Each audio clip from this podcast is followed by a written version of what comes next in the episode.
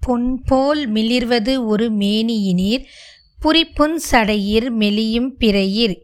துன்பே கவலை பிணி என்று இவற்றை நணுங்காமல் துறந்தும் கறந்தும் இடிர் என் போலிகள் உம்மை இனி தெளியார் அடியார் படுவது இதுவே ஆகில் அன்பே அமையும் அதிகை கெடில வீரட்ட நாட்டு உரை அம்மானே. தெய்வங்களும் சித்தர்களும் இது உங்கள் தமிழ் பாட்காஸ்ட். வணக்கம். இன்னைக்கு நம்ம திருத்தலங்கள் வரிசையில் ஒரு சிவன் ஆலயத்தை பற்றி தான் பார்க்க போகிறோம் ஏகாதேசி அப்படின்னா நம்ம எல்லாருக்குமே என்ன நினைவுக்கு வரும்னா மகாவிஷ்ணுவோட நினைவு வரும். பெருமாள் கோவிலில் எல்லா மாதமும் ஏகாதேசி அன்னைக்கு ரொம்ப சிறப்பான பூஜைகள் நடக்கும். ஏகாதேசி உபவாசம் இருந்தால் நிச்சயமாக வைகுண்ட பதவியை அடையலாம் அப்படின்றது ஒரு திண்ணமான நம்பிக்கை. ஒவ்வொரு மாதமும் ரெண்டு முறை ஏகாதேசி வரும். சுக்லபட்ச திதிக்கு ஒன்று கிருஷ்ணபட்ச திதியில் ஒன்று ரெண்டு முறை ஏகாதசி வரும். இந்த ரெண்டு ஏகாதசியும் ரொம்ப சிறப்பாக கொண்டாட முடியலனாலும் முடியாதவங்க வருஷத்துக்கு ஒரு முறை வர வைகுண்ட ஏகாதசி அன்னைக்கு உபவாசம் இருந்து பெருமாள் கோயிலுக்கு போய் தீர்த்தம் வாங்கி சாப்பிட்டுட்டு வாழ்க்கையில் மேன்மை அடையணும்னு நினைப்பாங்க. இந்த வைகுண்ட ஏகாதசி எப்போ வரும்னு பார்த்தீங்கன்னா மார்கழி மாதத்தில் வரக்கூடிய ஒரு சிறப்பான ஏகாதசி வைகுண்ட ஏகாதசி. இந்த வைகுண்ட ஏகாதசி வந்து பெருமாள் கோவிலில் அன்னைக்கு எல்லா பெருமாள் கோவில்லையும் சொர்க்க வாசல் திறந்து வச்சுருப்பாங்க. வருஷத்துக்கு ஒரு முறை மட்டும்தான் இந்த சொர்க்க வாசல் திறந்து இருக்கும். இந்த வாசல் வழியாக போனால் சொர்க்கத்தில் இடம் கிடச்சதா ஒரு ஐதீகம். இது எதுக்கு இந்த சிவன் கோவிலை பற்றி சொல்கிறதுக்கு நம்ம இப்போ பார்க்குறோம் அப்படின்னா எப்படி பெருமாள் கோவிலில் சொர்க்கவாசல் இருக்கோ இந்த சிவன் கோயிலில் அப்படி ஒரு அற்புதமான சொர்க்கவாசல் நிகழ்வு ஒவ்வொரு ஆண்டும் சிறப்பாக நடைபெறுகிறது.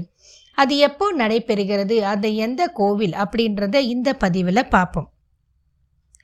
சொர்க்கவாசல் திறக்கும் ஒரு சிவன் கோவில் வந்து தலக்காடு சிவன் கோவில். வைகுண்ட ஏகாதசி அன்னைக்கு எப்படி பெருமாள் கோயிலில் சொர்க்கவாசல் திறக்கிறாங்களோ அதே மாதிரி மைசூருக்கு அருகில் இருக்கிற தலக்காடு சிவன் கோவிலில் கைலாய வாசல் திறக்கப்படுகிறது. இங்கிருக்கிற இறைவனின் திருநாமம் வைத்தியநாதேஸ்வரர். இந்த வாசல் இந்த கோவிலில் திறக்கிறது ஒரு சிறப்பான அம்சம். முன்ன ஒரு காலத்தில் சோமதத்த முனிவர் அப்படின்ற ஒரு முனிவர் வாழ்ந்து வந்தார். அவர் ரொம்ப தீராத பக்தி கொண்டவர் இறைவனின் ஈடுபாடு கொண்டவர். அதன் காரணமாக அவருக்கு சிவன் கிட்ட கைலாய பதவி பெற விரும்பி சிவனை நோக்கி வழிபட்டு தன்னுடைய கோரிக்கையும் இறைவன் கிட்ட வச்சார். இவருடைய பக்தியை மெச்சிய இறைவன் ஈசன் அவருடைய கனவில் தோன்றினார். தோன்றிய சிவன் அவர்கிட்ட என்ன சொன்னார்னா ரொம்ப அழகா சொல்றார். சோமா கஜாரண்யம் என்னும் காட்டிற்கு செல். அங்கு சென்று என்னை பூஜித்து வா. உன்னுடைய எண்ணம் நிச்சயமாக நிறைவேறும் அப்படின்னு சொல்கிறாரு கஜாவர்ணியம் அப்படின்ற காட்டில் வந்து நிறைய யானைகள் தான் இருக்கும். யானைகள் இருக்கிற இந்த காட்டுக்கு போய் இவர் எப்படி தவம் பண்ணுறாரு அப்படின்றத பார்ப்போம் இவர் அந்த காட்டுக்கு போகிறாரு போய் தவம் பண்ணுறாரு ஆனால் இவரால் தொடர்ந்து தவம் பண்ண முடியல. காரணம் யானைகளோட தொல்லைகள். இந்த யானைகளின் இடையூறால் முறிவரால் தொடர்ந்து தவம் செய்ய முடியவில்லை. இதனால் என்ன செய்கிறது அப்படின்னு யோசிச்சார். உடனே அவர் என்ன செய்கிறாரு தானும் ஒரு யானையாக மாறி தவம் செய்து வந்தார். இப்படி அவர் தவம் செஞ்சுக்கிட்டு வரும்போது அந்த காட்டுக்கு வேடர்கள் வராங்க. வேடர்கள் எதுக்கு வருவாங்க? வேட்டையாடுறதுக்கு தான் வருவாங்க. அந்த வேடர்கள் யானையை வேட்டையாடுறதுக்காக வராங்க. யானையை வேட்டையாடிக்கிட்டு போய் அவங்க வச்சுக்கிறதுக்காக.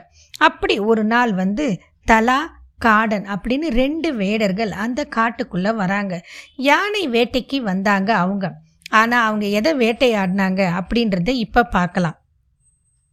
யானை வடிவில் இருந்த முனிவருக்கு அவர்கள் குறி வைத்தனர். நிறைய யானையில் அவங்கள கவர்ந்த யானையோ இல்லை அவங்களுக்கு கிடைச்ச யானையோ என்னமோ தெரியல. இந்த முனிவர் தான் அவங்களுக்கு கிடைச்சாங்க. ஆனால் அவர் முனிவர் தான் அவங்களுக்கு தெரியாது. அவர் யானை உருவத்தில் இருந்ததுனால அதுவும் ஒரு யானைன்னு அந்த முனிவருக்கு குறி வச்சு அம்பை எய்தினாங்கள் ஆனால் நடந்தது என்ன அப்படின்றத இப்போ பார்ப்போம் ஆனால் அம்பு குறி தவறி ஒரு புற்றின் மீது விழுந்தது. அந்த குறி போய் அவர் மேலே விழாத அவர் தவம் பண்ணிக்கிட்டு இருந்த ப பக்கத்தில் ஒரு புற்று இருந்தது. அது மேலே பாஞ்சி விழுந்தது. புற்றில் அந்த அம்பு விழுந்த அடுத்த நிமிஷம் என்ன ஆச்சுன்னா பீறிக்கிட்டு ரத்தம் வெளியில் வந்தது. அப்படியே குபு குபு குபுன்னு ரத்தம் வந்தது. அதை பார்த்த வேடர்கள் ரொம்ப பயந்து போயிட்டாங்க. என்ன செய்யறதுன்னு தெரியாமல் திகைச்சு போய் நின்றாங்க. காரணம் புற்றில் போய் பட்டி என்ன அந்த இதுலேருந்து ரத்தம் வருதேன்னு ஆச்சரியப்பட்டாங்க. அப்போ ஒரு அசிரியர் கேட்குது அந்த அசிரியர் யாரோட குரல்? அப்படின்னா சிவன் ஈசனுடைய குரல். அவர் என்ன சொல்றாருன்னா வேடர்களே இந்த புற்றில் லிங்க வடிவில் நான் இருக்கிறேன். அம்புபட்ட என் மேனியில் ஏற்பட்ட காயத்திற்கு நீங்கள் வருந்த வேண்டாம். இது இல் இருக்கும் காயத்தை தீர்ப்பதற்கு நான் ஒரு தீர்வும் சொல்கிறேன். இதற்காக ஒரு தீர மூலிகை ஒன்று இருக்கிறது. அதை கொண்டு வந்து அம்பு பட்ட இடத்தில் அதாவது ரத்தம் வர இடத்துல போட்டு மருந்தா போட்டு பூசுங்க. அப்போ அந்த காயம் ஆறிடும் அப்படின்னு அவர் சொல்லிட்டு அந்த அசிரியர் மறைஞ்சு போயிடுது. அந்த அசிரியர் கேட்ட உடனே தலாவும் காடனும் அப்படியே செய்ய சிவனும் அவர்களுக்கு முன்பு தோன்றினார்.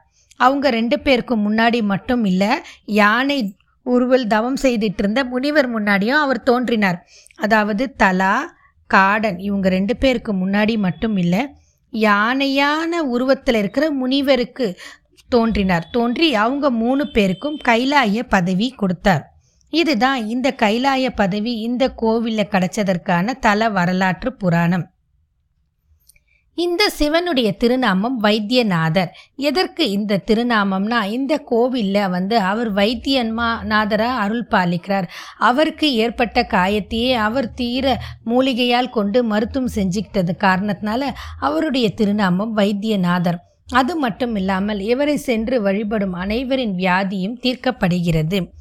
சுயம்பு மூர்த்தி வைத்தியநாதர். புற்றிலிருந்து சுயம்பு மூர்த்தியாக தோன்றியவர் என்பதால் இவருக்கு அபிஷேகங்கள் கிடையாது. ஆராதனை பூஜைகள் மட்டுமே உண்டு. ஐந்து தலை நாக ஆபரணம் சூடி இருப்பார் பார்க்கறதுக்கு ரொம்ப அழகா இருக்கும். லிங்கத்தின் பானத்தில் சிவனின் முகம் கவசமாக உள்ளது.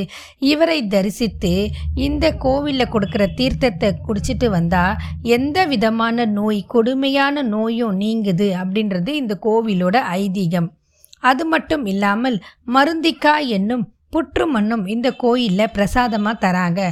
அந்த புற்றுலேருந்து தோன்றியவர் தான் இந்த ஈசன். அதன் காரணமாக அந்த புற்று மண்ணையே கொடுக்குறாங்க. மருந்திக்கா? இதன் காரணமாகவும் இவருக்கு வைத்தியநாதர் என்ற திருநாமம். இப்போ இந்த கோவிலில் சொர்க்க வாசல் ஏன் வந்தது அப்படின்றத இப்போ பார்க்கலாம். கோபுர வாசல் தவிர இந்த கோவிலில் இன்னொரு வாயில் இருக்குது. அந்த வாயிலோட பெயர் தான் கைலாய வாயில் என்று கூறப்படும் சொர்க்க வாசல். இந்த சொர்க்க வாசலும் இங்கே இருக்கிறது ஒரு சிறப்பான அம்சம். இந்த கோவிலில் என்னைக்கு சொர்க்க வாசல் அப்படின்னா பொங்கல் அன்னைக்கு அதாவது தை மாதம் ஒன்றாந்தேதி மகர சங்கராந்தி.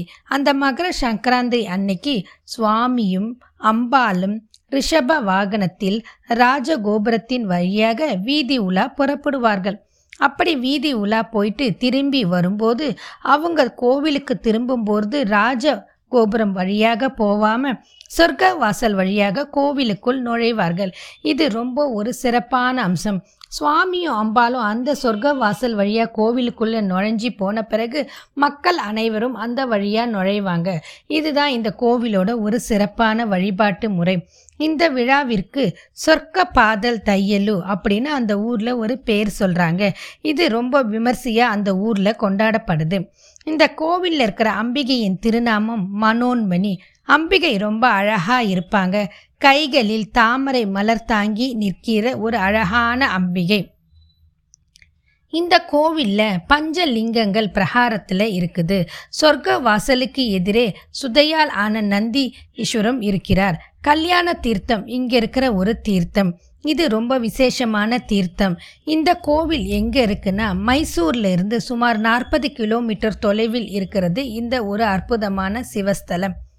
இந்த சிவஸ்தலத்துக்கு நம்ம பொங்கல் அன்னைக்கு போய் இறைவனோட அனுகிரகத்தையும் சொர்க்க வாசல்குள்ளே நுழைஞ்சிட்டு அன்னைக்கு சொர்க்கத்துக்கு சென்ற பேரையும் பெற்றுட்டு வாழ்க்கையில் இனிமைகள் பல பெற வேண்டும்.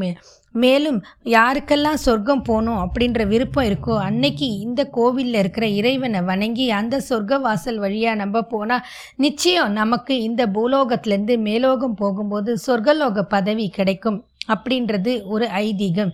எனவே நாம் அனைவரும் அன்று அந்த கோவிலுக்கு சென்று இறைவனின் அருட்காட்சியையும் அவருடைய அனுகிரகத்தையும் அவருடைய ஆசிர்வாதத்தையும் சொர்க்கவாசல் சென்ற பயனையும் பெற வேண்டும் என்று கூறி இத்துடன் இந்த பதிவை நிறைவு செய்கிறேன். மீண்டும் மற்றும் ஒரு பதிவில் சந்திப்போம். வாழ்க வளமுடன்.